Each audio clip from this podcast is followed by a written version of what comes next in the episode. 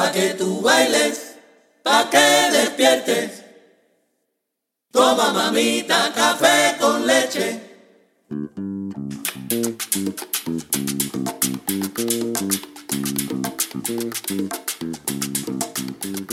Alrighty, welcome back to the fifth episode of A Meal and Two Mics. My name is Lilah Rascaeta, and I'm joined here today with Lynna Martinez, my mother. Thank you so much for joining us here today, Mama. Hey, thank you, Lilah. Great to be here.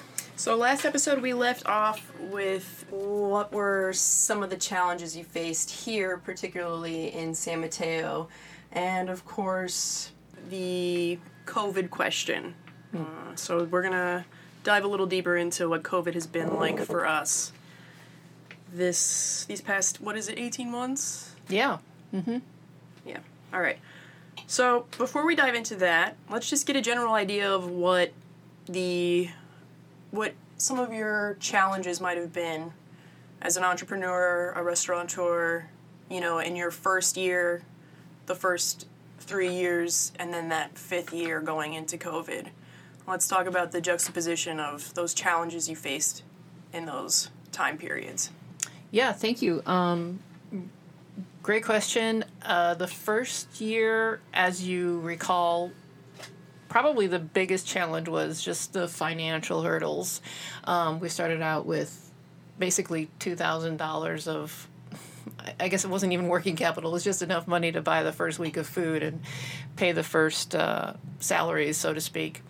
Um, and then it was just a question of you know um, trying to sell f- enough food to pay the bills. Um, so we've always been um, financially challenged uh, in in some regard, but it helped us actually prepare for the hardships that we endured in the past year. I think because I felt that if we got through those early years um, with about half the volume that we were doing, um, you know, today, then certainly we could somehow manage to do it again.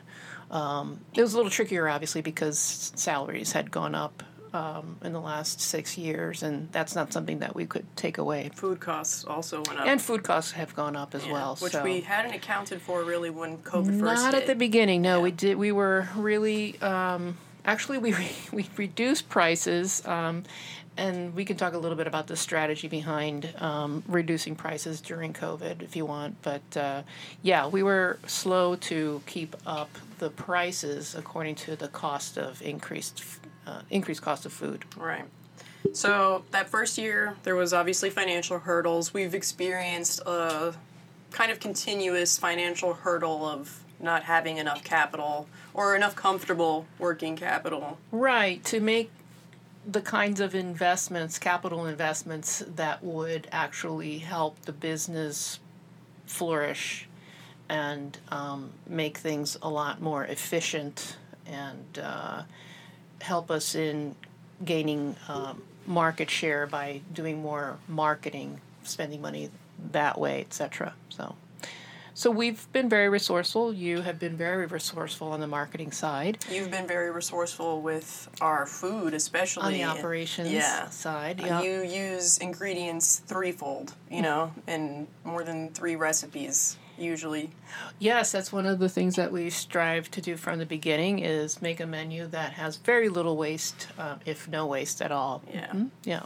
So year one was the financial thing. Year three also the financial thing. Year three, finances got better. Started to be profitable, and um, but largely dependent on the corporate catering side, which became how much of our business? a little over fifty percent. Okay. Yeah. So year five, entering year five, what happened? So the catering, you know, will continue to be uh, the the main part of our business. Um, but what started to happen uh, in years four and five more aggressively uh, was the advent of third party delivery services. And so even without corporate catering, our off premise sales were approaching over 70%.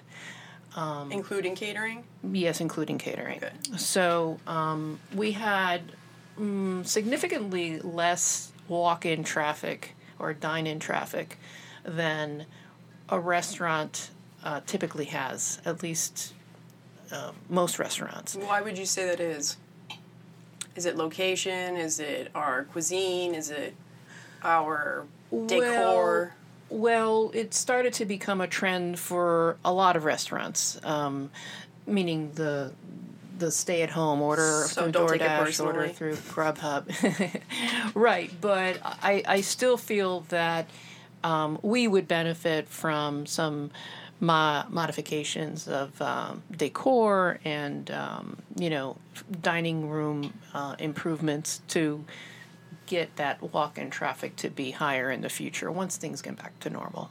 So, did you feel like you had just found your stride in 2020, or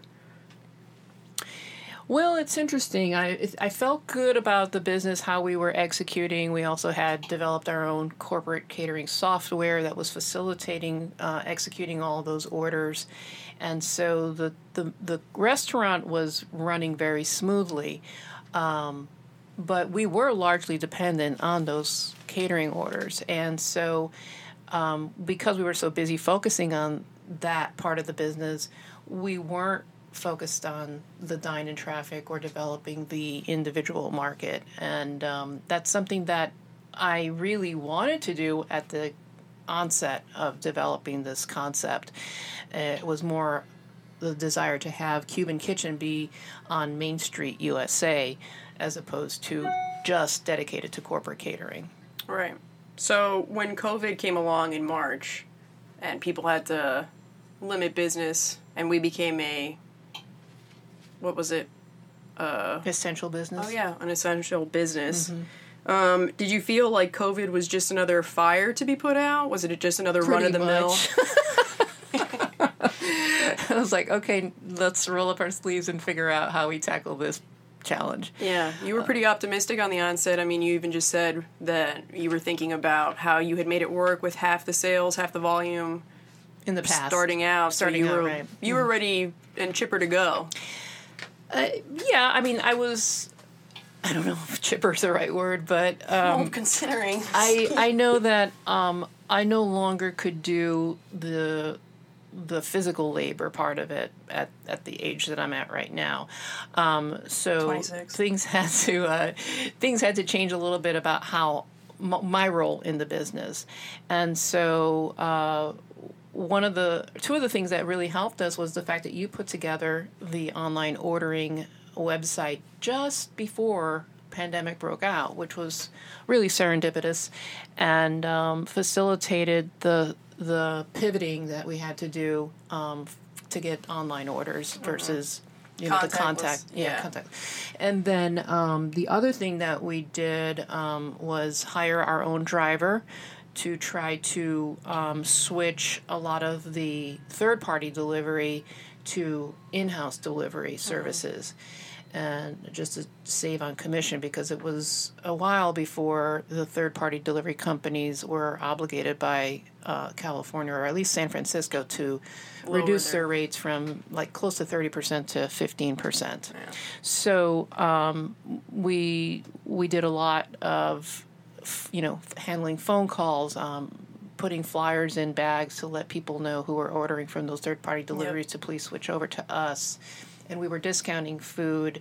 Um, because we hadn't had a strong foothold in the individual um, market. we or- came up with family meals. and exactly. So there was a lot of new um, menu items, believe it or not, at a time when people were pulling back um, Yeah. and reducing the number of menu items. We were expanding. We were cutting back prices. We were trying to make Generate. people aware that you know, hey, let's try Cuban Kitchen um, and let's rally around one of the local businesses and people really did and we were blessed to have the support of the community Yeah, yeah. There was a lot of a lot of involvement. It was really nice. um, so donations that we received early on helped and we would in turn donate the food to um, first responders, um, schools. Um, so They would partner with us. there was a strong, strong uh, community involvement. Yeah, it was really nice. It was really rallying. Yeah. it, felt it felt like we could continue on. Yeah, and of course the the help of the government's PPP loans helped us to retain our employee, Yeah. our, our crew, which was critical. Well, I think that's um, quite a mouthful for this episode, episode 5 We obviously have quite a bit more to cover with uh, the COVID conundrum. so please join us again for episode six. And thank you so much for joining us for this episode. And as we close out, we're going to give you that wonderful song by John Santos and the Machete Ensemble, Café con Leche. All right, thank you so much, Mama. I love you very Thank, much. thank you. I love you too. All right. Join us next time. Bye.